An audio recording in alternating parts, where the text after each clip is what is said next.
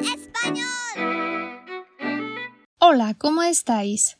Soy Kasia y este es el capítulo número 13 del podcast Vidas en Español, el podcast educativo a través del que os proporcionamos una gran cantidad de vocabulario útil, estructuras gramaticales y modismos. Antes de empezar una nueva historia, tengo un anuncio muy importante.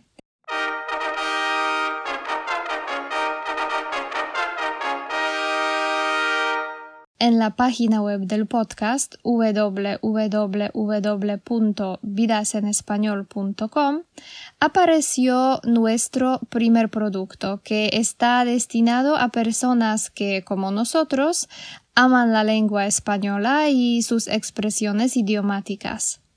Es un ebook, se llama Cabeza llena de modismos y vosotros, nuestros queridos oyentes, podéis comprarlo por solo 4 dólares masiva. Lo único que tenéis que hacer es usar el código secreto que os permitirá pagar menos que el resto del mundo. El código es modismos en marzo. Se escriben todas las letras juntas en minúscula. Bueno, ya tenéis toda la información necesaria y podemos continuar.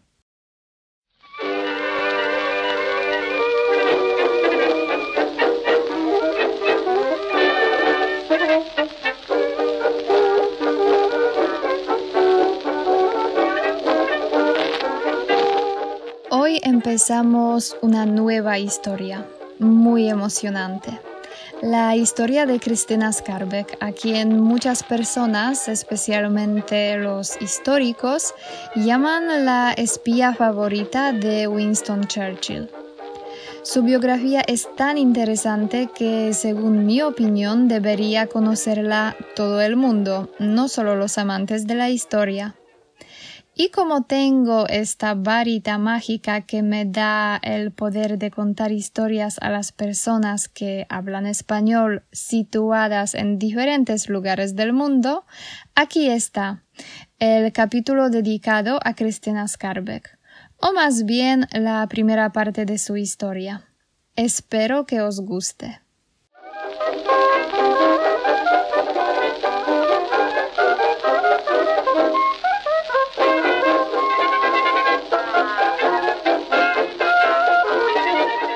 Bueno, ahora nos trasladamos a la parte de Europa Central, a la Europa de principios del siglo XX. Vamos a Polonia, pero esperad, el caso es que Polonia no existe. Hay polacos que viven en esta parte de Europa y entre ellos hablan polaco, pero en los mapas de aquella época no encontraréis este país. Polonia no sale en el mapa. Sus tierras estaban divididas entre el Reino de Prusia, el Imperio Austriaco y Rusia. Polonia aparecería de nuevo en los mapas en 1918 tras 123 años de ocupación extranjera. Vale, terminamos esta clase de historia. No obstante, encontramos otro problema, ya que existen dos fechas del nacimiento de Cristina Skarbek, 1908 y 1915. Por un lado, tenemos un país que no existe y además dos fechas de nacimiento diferentes. Ya se intuye que estamos hablando de una espía, ¿verdad? De hecho, Cristina Skarbek nació el 1 de mayo de 1908 en Varsovia. ¿De dónde viene la segunda fecha? Tranquilos, de esto hablaremos un poquito más tarde.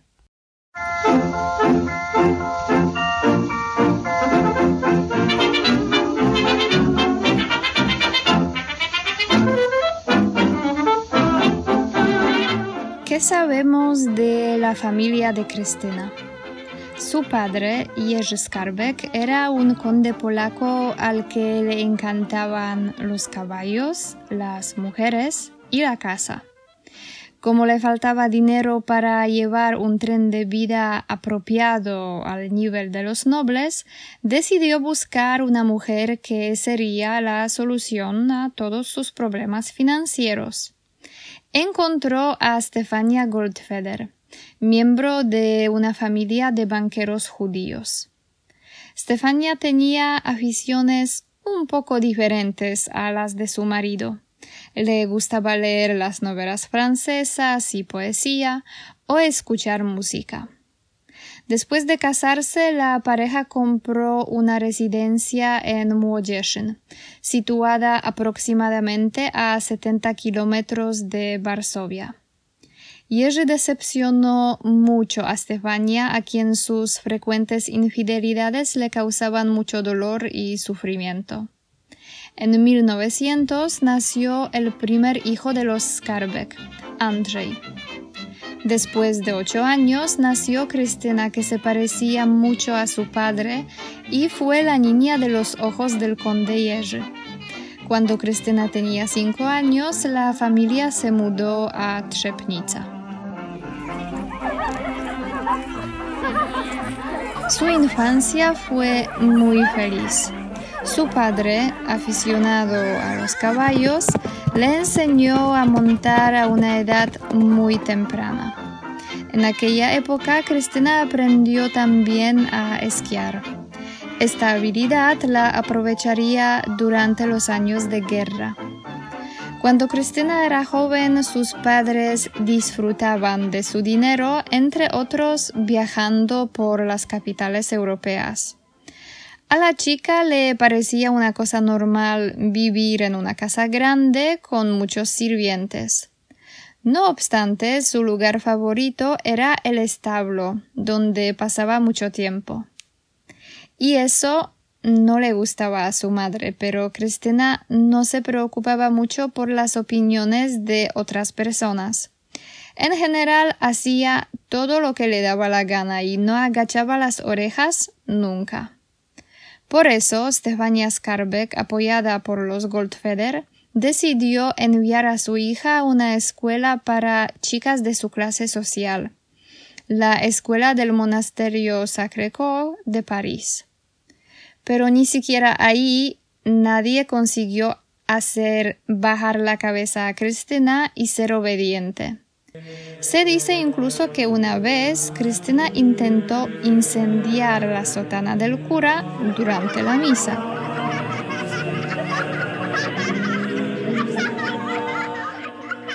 Puesto que muchas alumnas admiraban a esta chica inconformista, las monjas expulsaron a Cristina de la escuela para evitar casos de rebeldía.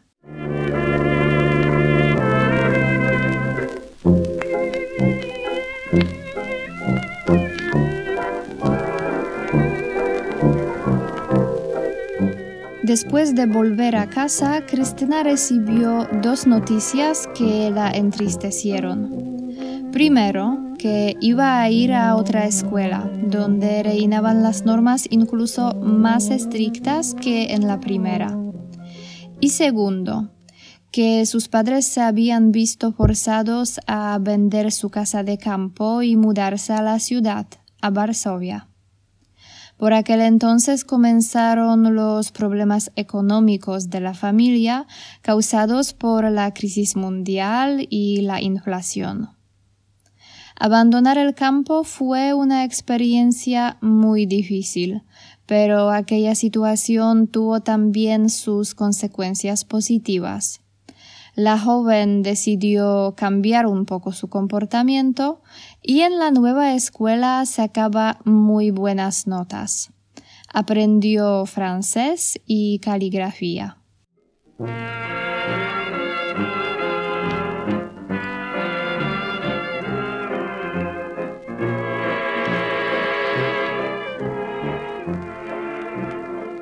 Los problemas con el dinero abrumaban cada vez más al padre de Cristina. Jerzy Skarbek padecía tuberculosis y temía por el futuro de su querida hija. Murió en 1930. Su fallecimiento fue un golpe enorme para la joven Cristina. Además, resultó que la situación de la familia era tan dramática que ella y su madre casi no llegaban a fin de mes. Por eso, Cristina, queriendo ayudar a su madre, decidió buscar trabajo. Empezó a trabajar como contable en Fiat. Su oficina se encontraba encima del taller con los coches y a causa de los humos de los tubos de escape y el fatal sistema de ventilación, Cristina contrajo una enfermedad pulmonar grave. Según los médicos, la mejor solución era ir a las montañas para recuperarse. Cristina, que recibió dinero de la indemnización, hizo caso a los consejos de los médicos y se fue a Zakopane. Por aquel entonces era una ciudad bastante pequeña en las montañas Tatry en Polonia. Ahí pasó muy buen tiempo esquiando y de hecho recuperó la salud. Pero hacía también una cosa más para divertirse. Contrabandeaba cigarrillos a través de la frontera polaca es que a esa joven mujer le encantaba la adrenalina. De esta manera conoció aún mejor aquella región y sus habitantes.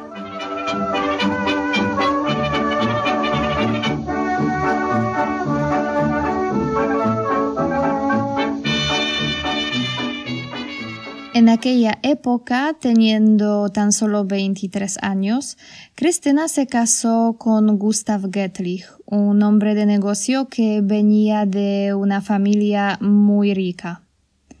Muchas personas pensaban que era una pareja perfecta. No obstante, tras la boda, el marido de Cristina resultó estar más interesado en su trabajo que en su atractiva mujer.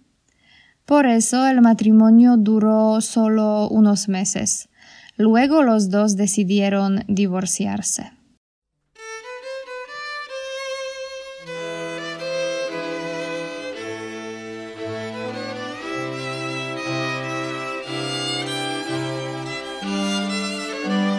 Pasaron unos años. Como os he dicho antes, Cristina pasaba mucho tiempo en las montañas.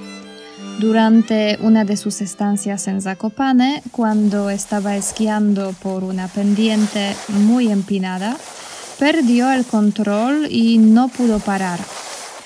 Afortunadamente la salvó un hombre alto y corpulento que consiguió cogerla en brazos y pararla. Fue Jerzy Giżycki, el futuro marido de Cristina.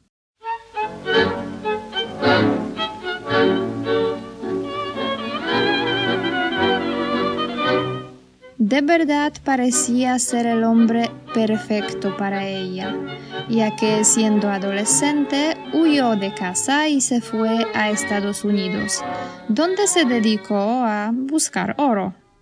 Visitó también África y la describió en sus artículos y libros. Además, era muy guapo y tenía un carácter muy fuerte. Por eso, Cristina no podía dominarle pero eso era algo que probablemente le hacía incluso más atractivo ante sus ojos. Y ella también estaba seguro que había encontrado su media naranja, y los dos se casaron a finales del año 1938. Cristina pronto se dio cuenta de que su segundo marido era una persona muy impetuosa, que se ponía negro muy fácilmente pero al principio hacía la vista gorda cuando se comportaba de manera irrazonable.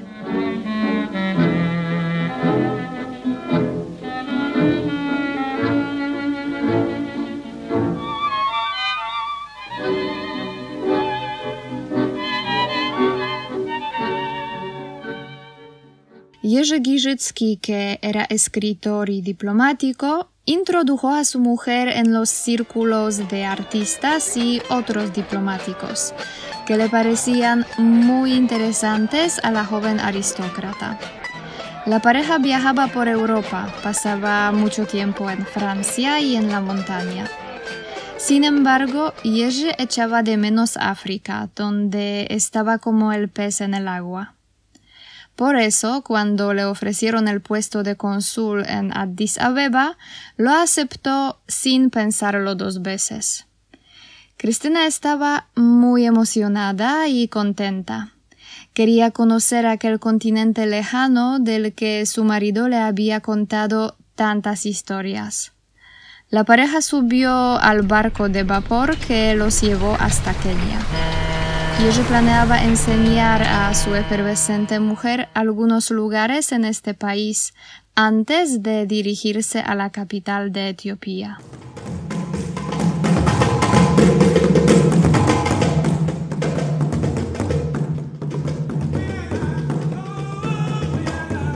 Cristina y ella no tuvieron mucho tiempo para disfrutar de su nueva vida en África.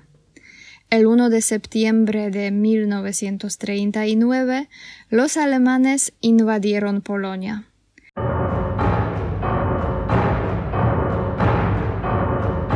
Estalló la Segunda Guerra Mundial.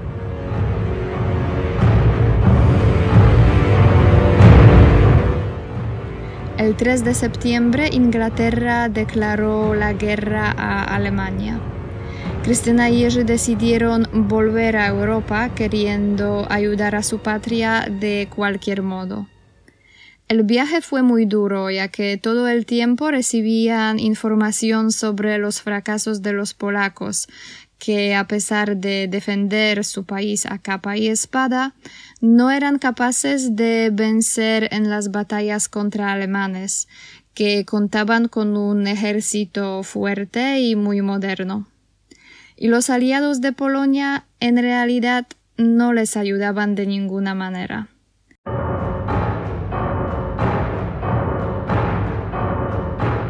El 17 de septiembre los polacos tuvieron que enfrentarse a otro invasor, a los soviéticos.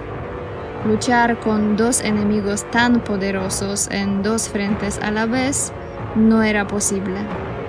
El 1 de octubre los nazis entraron en Varsovia. Las últimas unidades polacas se rindieron cinco días después.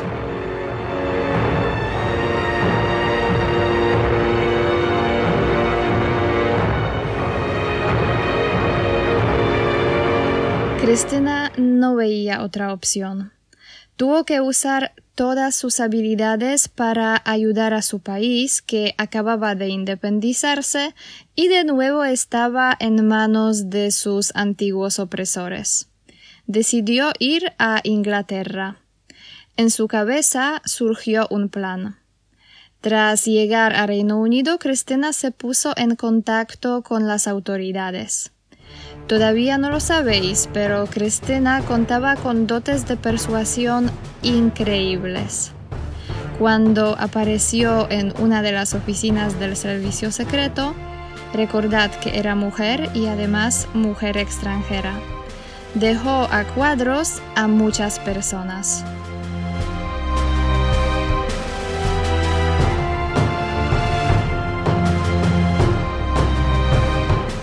No obstante, presentó su plan y fue reclutada para la sección antipropaganda del servicio secreto MI6. ¿En qué consistía el plan de Cristina? Quería viajar a Budapest e imprimir ahí los folletos de propaganda para animar a los polacos y cambiar su mala opinión sobre los británicos. Planeaba llevar estos materiales consigo a Polonia ¿Y cómo quería infiltrarse en un país ocupado por los nazis? Pues atravesando las montañas Tatre, utilizando el esquí. Parece de locos, ¿verdad? Y lo era, pero Cristina diciendo que conocía aquellos terrenos y a sus habitantes muy bien, consiguió convencer al funcionario inglés de que era posible. Una vez en Polonia, Cristina tenía que recoger información importante relacionada con la actividad de los enemigos. Su plan fue aceptado.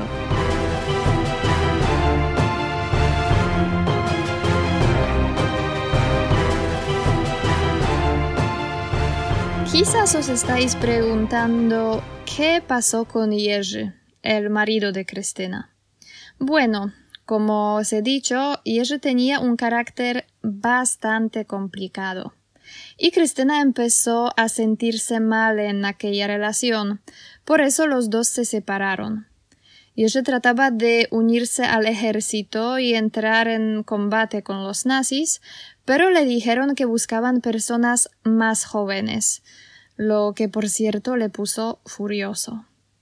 Entonces el escritor se dirigió a Finlandia para ayudar a los finlandeses en la lucha.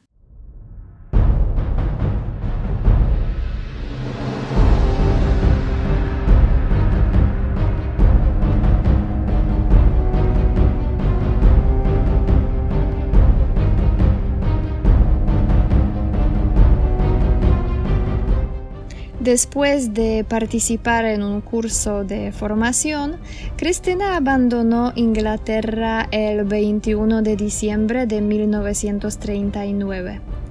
Oficialmente era periodista inglesa, una corresponsal que iba a buscar materiales para sus artículos en la capital de Hungría.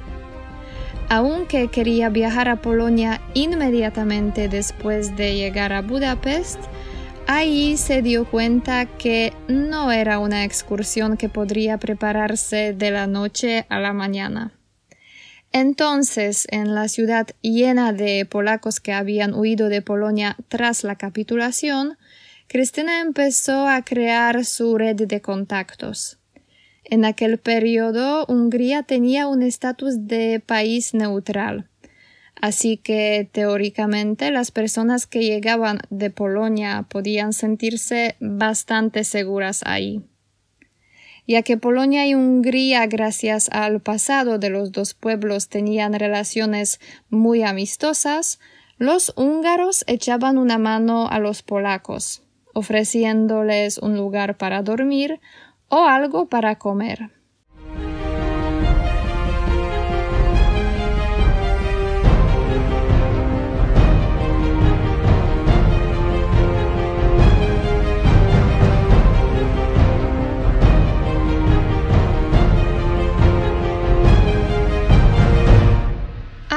En Budapest, Cristina encontró a un hombre que, según las personas que la conocían y sus biógrafos, sería el amor de su vida.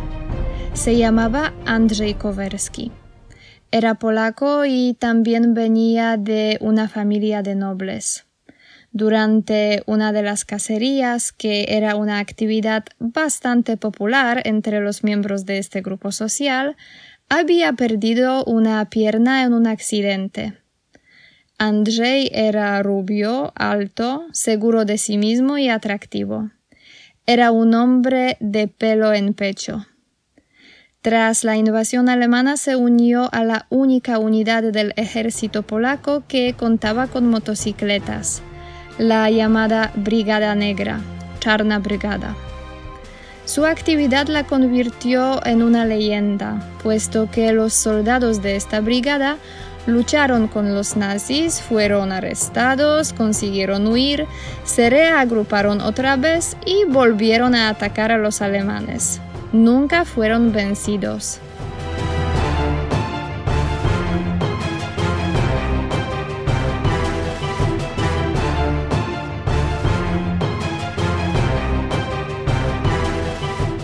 No obstante, fueron apresados en la frontera húngara y encarcelados.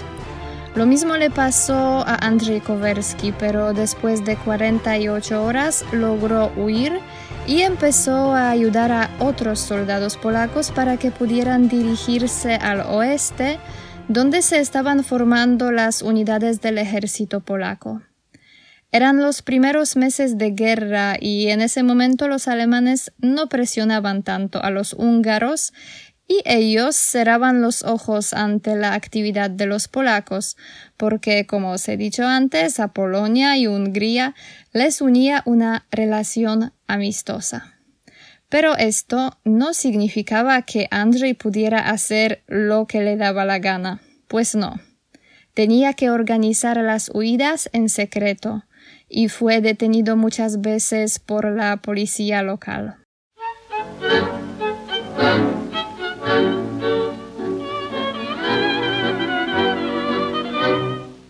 La relación entre Cristina y Andrzej avanzaba muy rápidamente.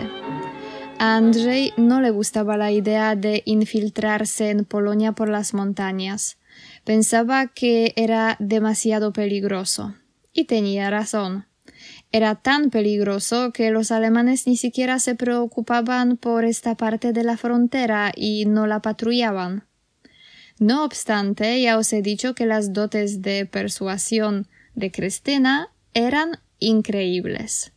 Entonces Andrzej puso en contacto a Cristina con Jan Marusasz, un ex olímpico polaco y entrenador de esquí que también la conocía.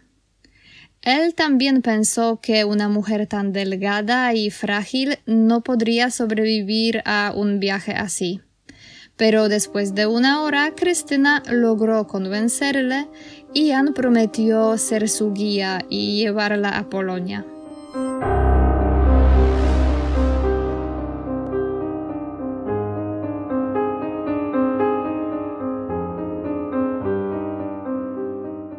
Cristina y Jan salieron de Budapest en febrero cruzaron la frontera entre Hungría y Eslovaquia y llegaron a la frontera polaca en las montañas Tatre.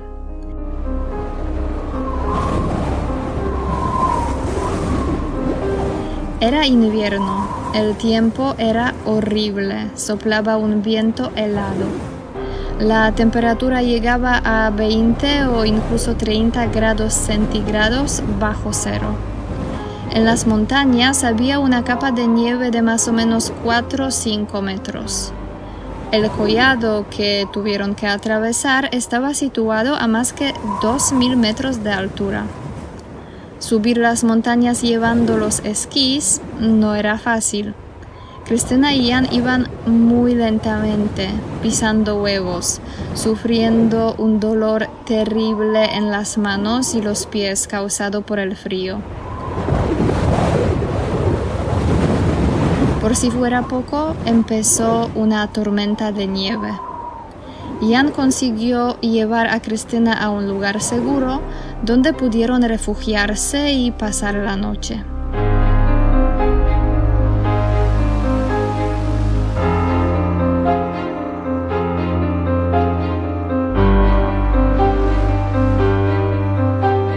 Sin embargo, por la noche Cristina oyó gritos de socorro Intentó salir de su refugio para ayudar a las personas que estaban gritando, pero Jan la paró. Con ese tiempo no era posible. Al día siguiente encontraron los cuerpos congelados de una joven pareja. Después resultó que aquella noche, durante la tormenta de nieve, murieron 30 personas en los Tatre, tratando de cruzar a la frontera. No obstante, Cristina y Jan llegaron a Zakopane y se dirigieron a casa de los padres de Jan. Tras un descanso muy corto, Cristina estaba fresca como una lechuga. Con documentos de identidad falsos, se fue a Varsovia.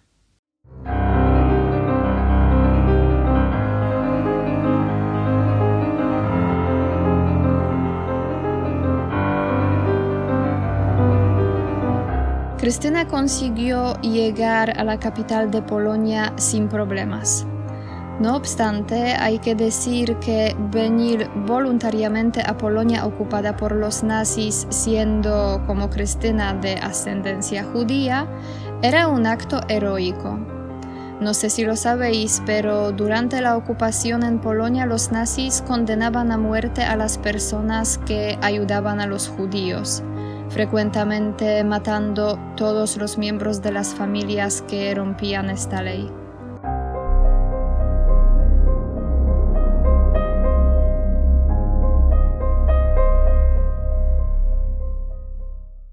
Afortunadamente para Cristina, en aquella época el invasor se interesaba principalmente por controlar y organizar todo el nuevo territorio.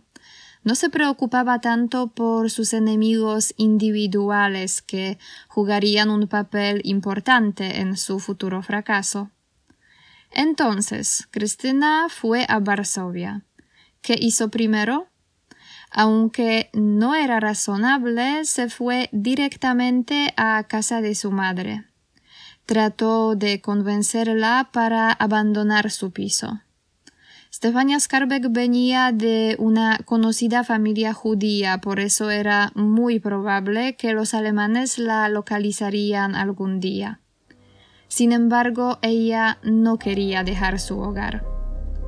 Cristina decidió marcharse del piso de su madre ya que no era un lugar muy seguro.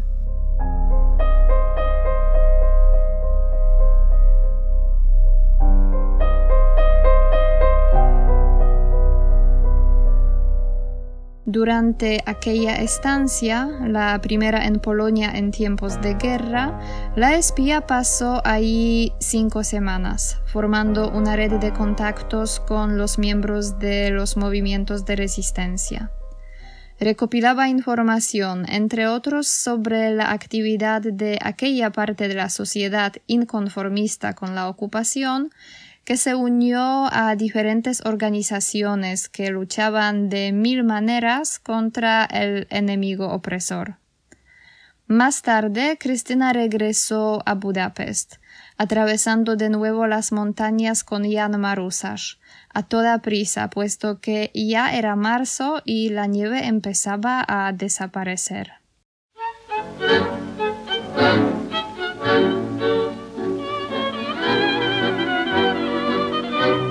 En la capital de Hungría, Cristina continuó su relación con Andrzej Kowersky.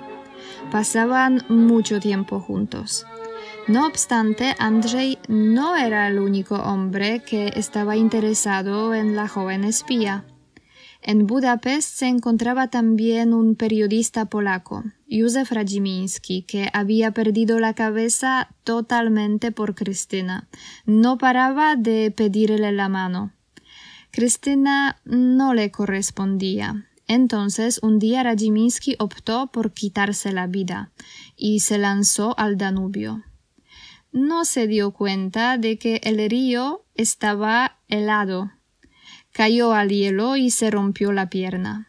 Sin embargo, no se desanimó. Se esforzaba incluso más para conquistar el corazón de Cristina. Un buen día fue a su piso e intentando cambiar su opinión, la chantajeó diciendo que se suicidaría si ella no aceptaba su propuesta de matrimonio. Al final se disparó con una pistola y se hirió en su pie sano. Andrzej tuvo que llevarle a casa de su amigo, un médico polaco.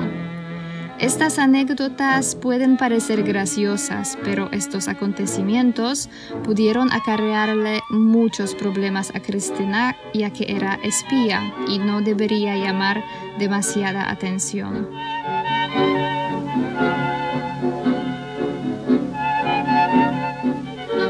Como os he dicho antes, en Hungría Andrzej se dedicaba, entre otras cosas, a ayudar a los soldados polacos a huir de los campos de internamiento. Y Cristina arrimaba el hombro realizando esta tarea junto con él.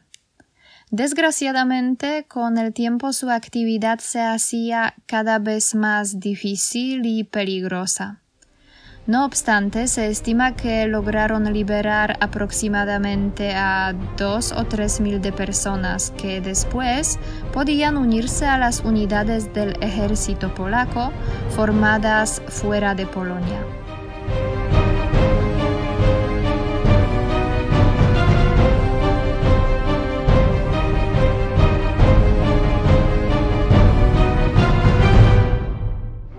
El hermano de Cristina se unió a la resistencia. Ella se preocupaba mucho por su madre y empezó a preparar su segundo viaje a Polonia, planeado para la primavera de 1940. quería conseguir más información útil para los ingleses. De nuevo logró infiltrarse en su país y llegar a Varsovia en junio. Consiguió recopilar mucha información válida, pero no logró convencer a su madre para que abandonara Polonia. Stefania Skarbek, aunque se daba cuenta del peligro, sabía que pasaba con los judíos de su entorno, no quería dejar su casa y renunciar a las clases de francés que daba en una escuela organizada por la resistencia polaca. Cristina tuvo que volver a Hungría.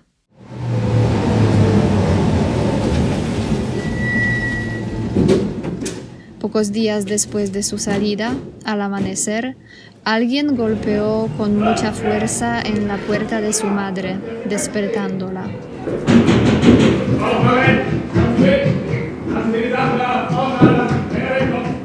Tras unos minutos, dos hombres con uniformes alemanes la llevaron al coche y nadie la vio jamás.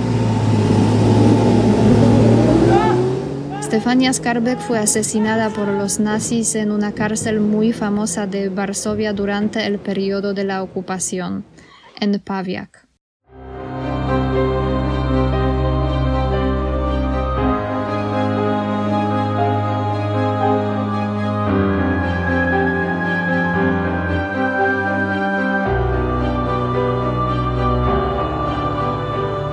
Volviendo a Polonia, Cristina encontró a otro agente que oficialmente se llamaba Jan Grodzicki, pero en realidad era el conde Władysław Leduchowski.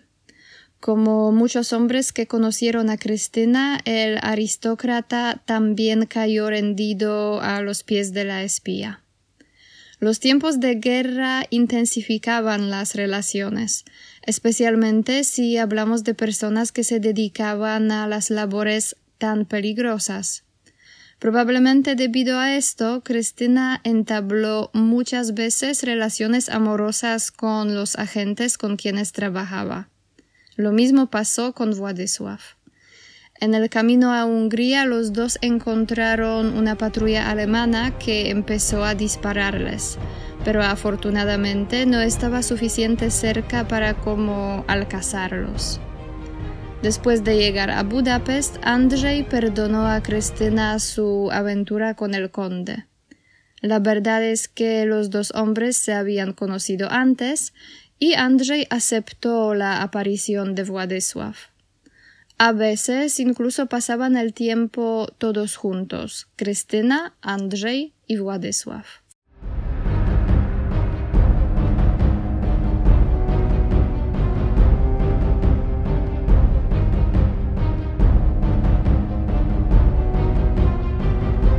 Władysław Leduchowski acompañó a Cristina en su siguiente viaje a Polonia. No obstante, esta vez tuvieron mala suerte. Fueron detenidos por los eslovacos.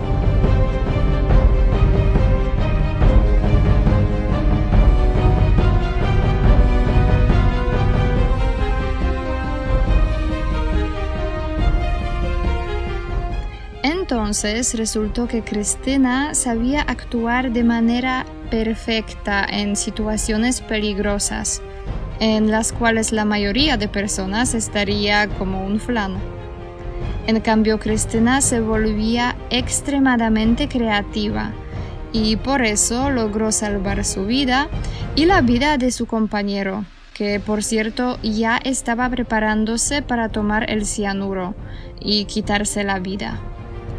Cristina, que llevaba un collar recibido de Władysław, hecho de pedazos de cristal, de repente lo rompió y empezó a gritar ¡Mis diamantes! ¡Mis diamantes! Por supuesto, los policías mordieron el anzuelo y se echaron al suelo para buscar dichos diamantes. Aprovechando la situación, Cristina y Władysław huyeron al bosque.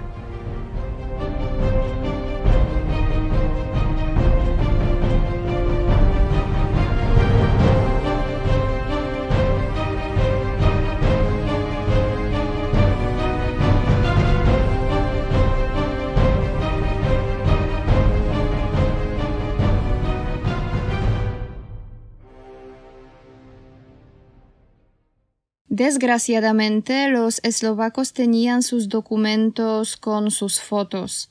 Por eso viajar de nuevo a Polonia podría ser una misión suicida. Los dos volvieron a la capital de Hungría. Władysław se fue a África y Cristina se quedó con Andrzej en Budapest. La situación en Europa era muy dramática, ya que Francia había capitulado y los alemanes eran cada vez más poderosos. Se percibía también en Budapest, donde iban muchos alemanes que, haciéndose pasar por turistas, observaban la situación en la ciudad y la actividad de los extranjeros.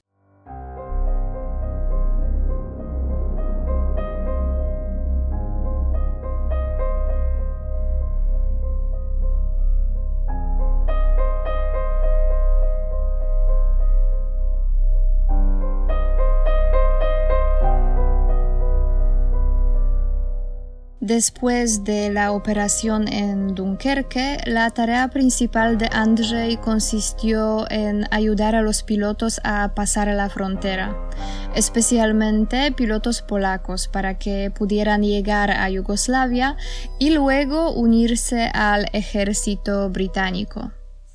Andrzej bebía los vientos tratando de proporcionar la mayor cantidad de pilotos posible, pero no era nada fácil. Fue arrestado por la policía húngara varias veces.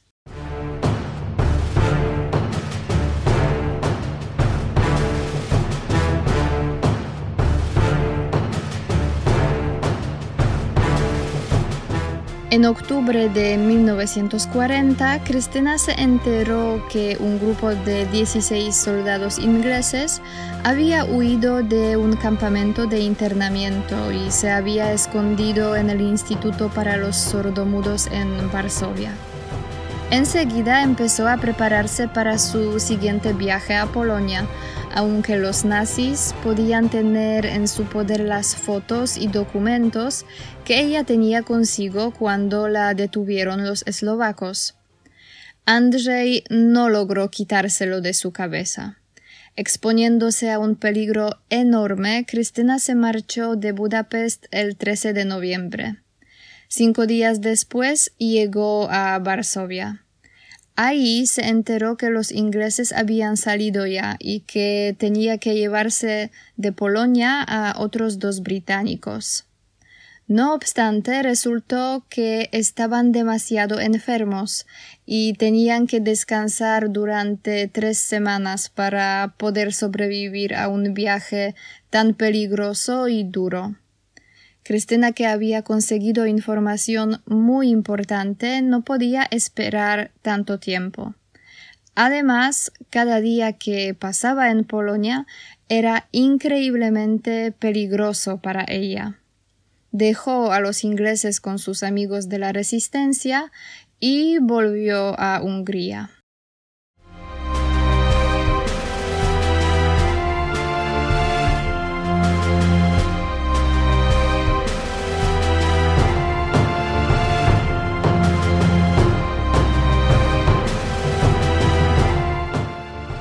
Desgraciadamente se puso enferma y llegó a Budapest con gripe.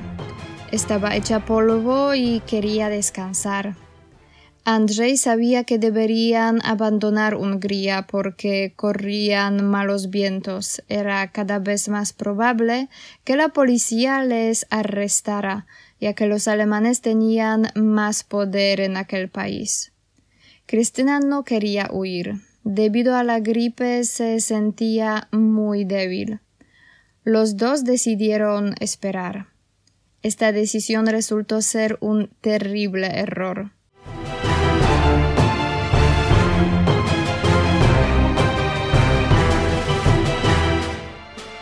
Un día a las cuatro de la madrugada alguien llamó al timbre. Este sonido a aquella hora pondría los pelos de punta a cada agente. Eran cuatro policías húngaros. Registraron su piso y les llevaron a la cárcel para interrogarlos.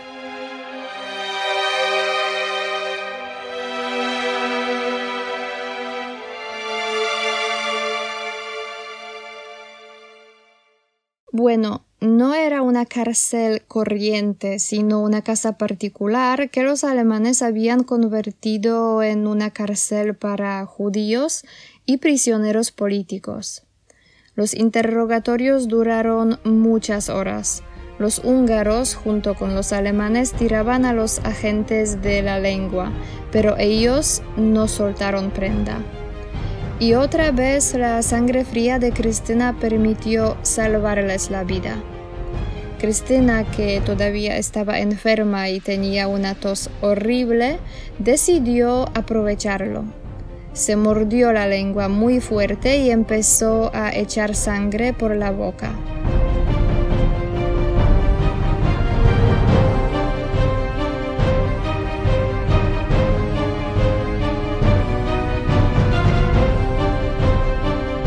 Los policías la llevaron al médico que le hizo un examen radioscópico que reveló las lesiones de los pulmones provocadas por la enfermedad que Cristina había sufrido a causa de su trabajo en Fiat. El doctor, que por cierto quería ayudar a Cristina y a Andrei, les dijo a los alemanes que Cristina padecía tuberculosis. Los alemanes tenían mucho miedo a esta enfermedad contagiosa y decidieron liberar la pareja. Por supuesto, no dejaron de observar a Cristina y Andrei y era obvio que iban a volver a detenerlos. Los agentes finalmente tuvieron que huir de Hungría.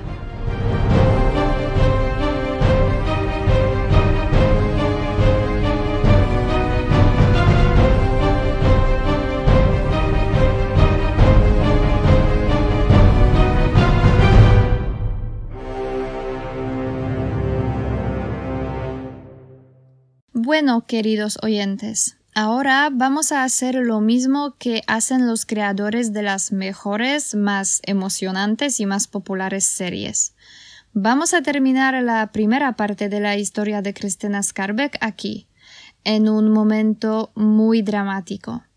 Por eso, si os gustaría saber qué pasará con Cristina y Andrei, si lograrán salir de Hungría y salvar sus vidas, tenéis que escuchar el siguiente capítulo del podcast Vidas en Español, ¿vale?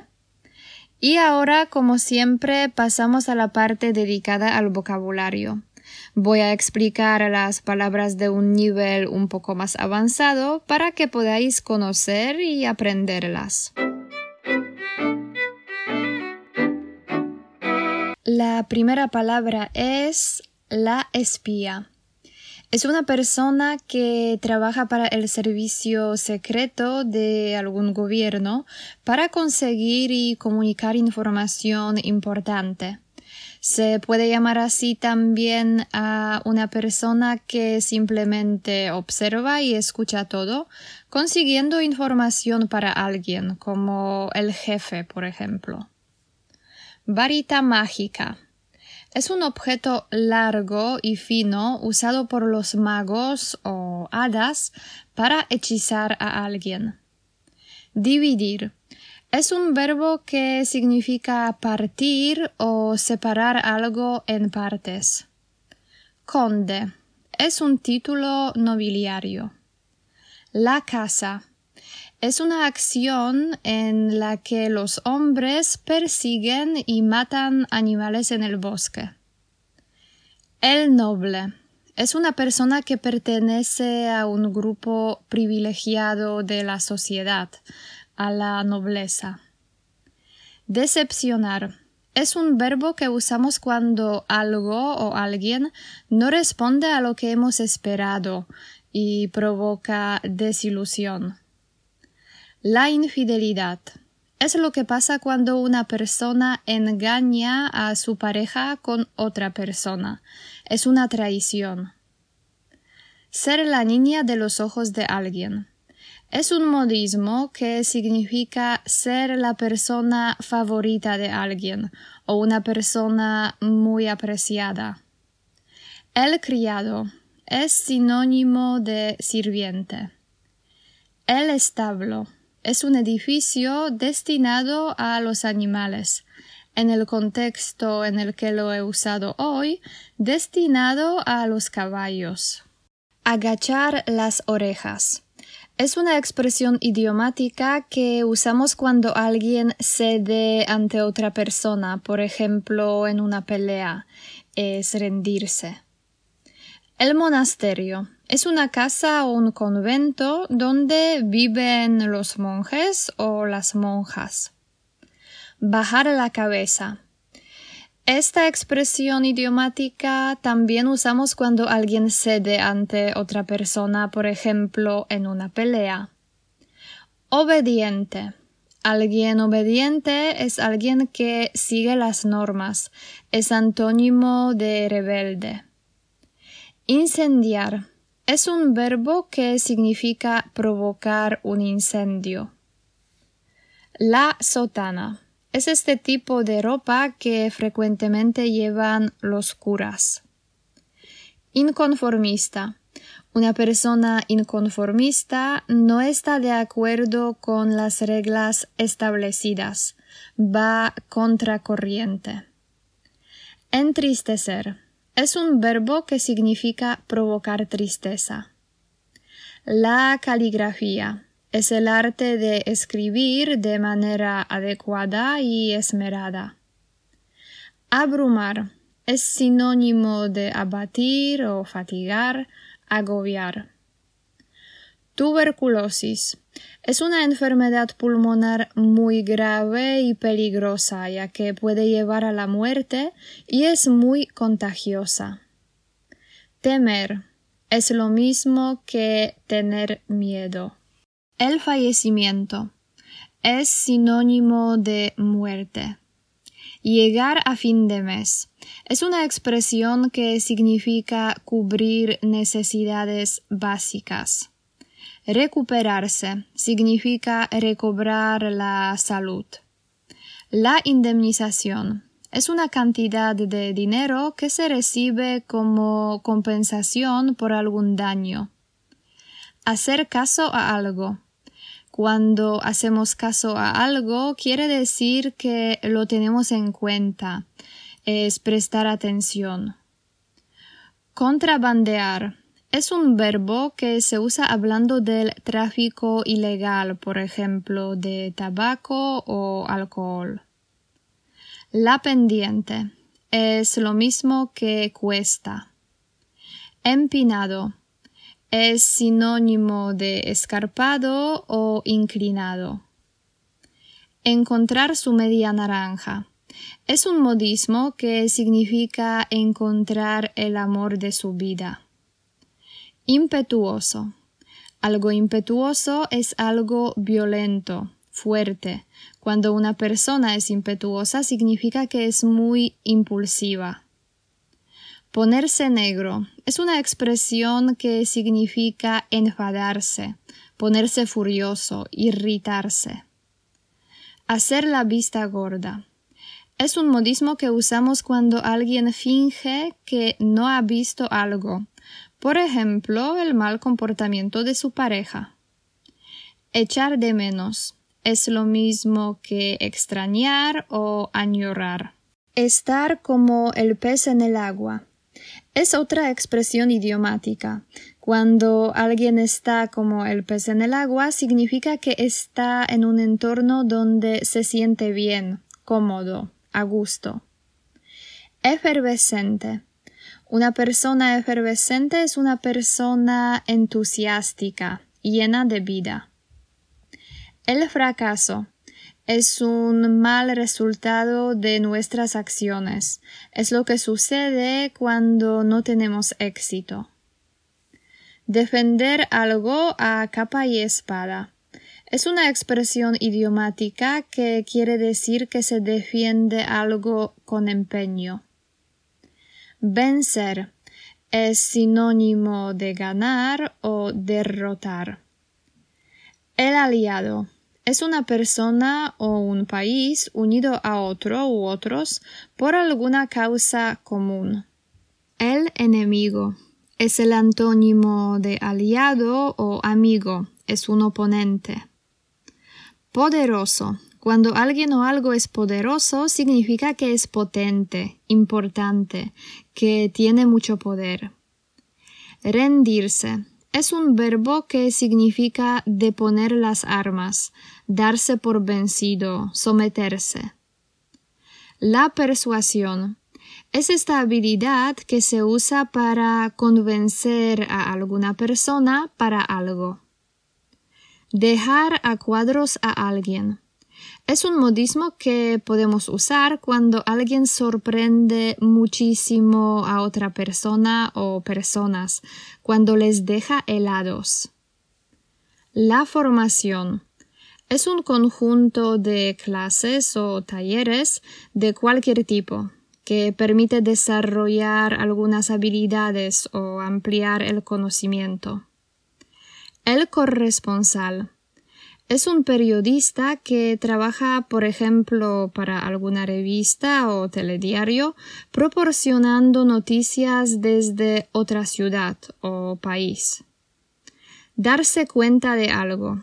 Es una expresión muy útil que se usa muy a menudo y significa enterarse de algo o entenderlo. De la noche a la mañana. Cuando algo pasa de repente, muy rápidamente podemos decir que pasó de la noche a la mañana. La capitulación es una rendición oficial de algún país o ejército. Echar una mano es un modismo que significa ayudar a alguien. Ser un hombre de pelo en pecho es otro modismo que significa ser un verdadero hombre entonces ser muy fuerte y valiente. Cerrar los ojos ante algo. Esta expresión idiomática tiene un significado parecido al modismo hacer la vista gorda, ya que significa que alguien finge que no ha visto algo. Por ejemplo, la actividad anti-alemana de los polacos durante la guerra. Detener es un verbo que significa parar o arrestar. Infiltrarse es un verbo que podemos usar cuando alguien se introduce en algún lugar o en alguna organización para espiar.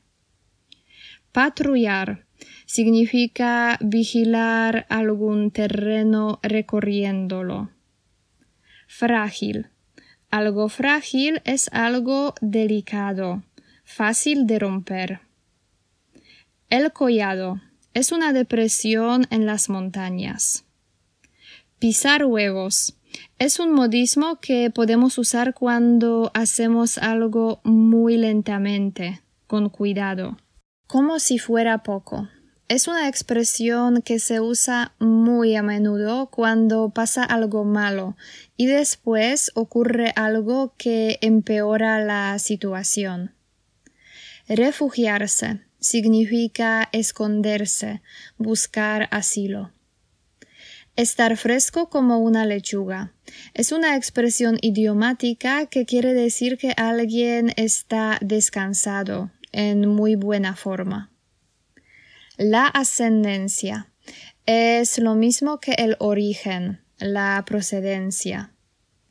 Condenar significa sentenciar, cuando una persona comete un crimen, el juez la puede condenar, por ejemplo, a 10 años de prisión o a muerte. El contrario es sinónimo de oponente, adversario o enemigo. La resistencia. En el contexto de los tiempos de guerra es un movimiento que reúne a personas que quieren luchar contra el invasor que ocupa su país. Conformarse con algo significa aceptar algo que no nos gusta o que podría ser mejor. Perder la cabeza por alguien. Es un modismo que se usa cuando alguien se enamora muchísimo de otra persona. Corresponder es un verbo que significa devolver proporcionalmente los afectos o beneficios recibidos. Optar por algo es lo mismo que elegir o escoger algo. Esforzarse significa hacer esfuerzos, luchar por algo, trabajar mucho para conseguir algo. Chantajear es un verbo que se puede usar cuando alguien amenaza a otra persona con hacer algo si sus requisitos no se ven cumplidos. Suicidarse significa quitarse la vida. Herir significa hacer daño, provocar dolor o sufrimiento. Arrimar el hombro es una expresión idiomática que quiere decir que alguien ayuda en la realización de algún trabajo, que colabora. Estimar es sinónimo de evaluar o calcular. Asesinar significa quitar la vida a alguien. Es lo mismo que matar. Caer rendido a los pies de alguien esta expresión quiere decir que alguien se enamora tanto de otra persona que haría todo que ella quiera. Estar como un flan. Es un modismo que significa estar muy nervioso, temblar de nervios. El cianuro es una sustancia que servía como veneno mortal, por ejemplo, a los espías o miembros de movimientos de resistencia. Morder el anzuelo es otro modismo que significa creer una mentira o dejarse engañar. Beber los vientos por algo es otra expresión idiomática. Significa esforzarse mucho para conseguir algo.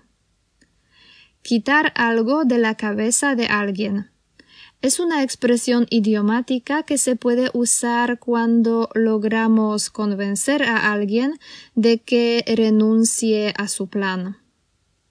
Estar hecho polvo es un modismo que se usa para hablar de alguien que está cansadísimo, agotado. Correr malos vientos es otra expresión idiomática. ¿Qué quiere decir que las circunstancias no son favorables? Poner los pelos de punta. Es un modismo que significa provocar miedo. Registrar. Se puede registrar, por ejemplo, un piso, un coche o un equipaje. Eso quiere decir que se examinan para encontrar algo que está escondido, como drogas o armas. Interrogar es lo que hace la policía cuando investiga algún caso. Hace una serie de preguntas a alguna persona para conseguir información. El prisionero es una persona privada de libertad que se encuentra en un calabozo o cárcel. Tirar a alguien de la lengua es una expresión idiomática que se puede usar cuando alguien trata de sacar información a alguien. No soltar prenda. Es un modismo que significa no revelar nada, por ejemplo, durante un interrogatorio. Morder. Es un verbo que se puede usar cuando alguien aprieta algo con sus dientes.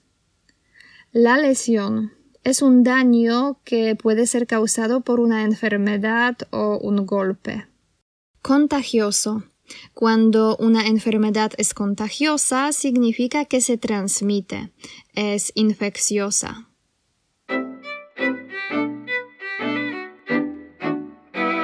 Bueno, estas son todas las palabras que quería presentar en la página web del podcast www.vidasenespañol.com hay un ejercicio para vosotros, una sopa de letras en la que tenéis que encontrar 10 palabras relacionadas con la vida de Cristina Skarbek. Para la primera persona que ponga todas las palabras en el comentario en Facebook, tenemos la transcripción completa del podcast.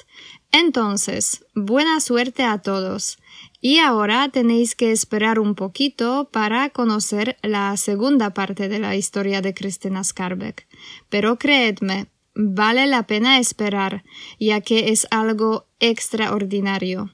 Por eso no podéis perderoslo. Hasta la próxima, queridos oyentes. Chao. Vidas en español.